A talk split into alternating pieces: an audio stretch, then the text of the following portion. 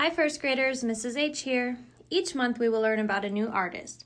At the end of each month, I will interview three of you to see what your thoughts are on our artist and project. This month I had so much fun learning all about Marc Chagall and seeing you all recreate his work. I want to hear your thoughts on Chagall. Did you enjoy his artwork? Which painting did you like the most? How did your project turn out? Why did you pick that painting to recreate? Start thinking of some answers to these questions. Can't wait to hear your thoughts.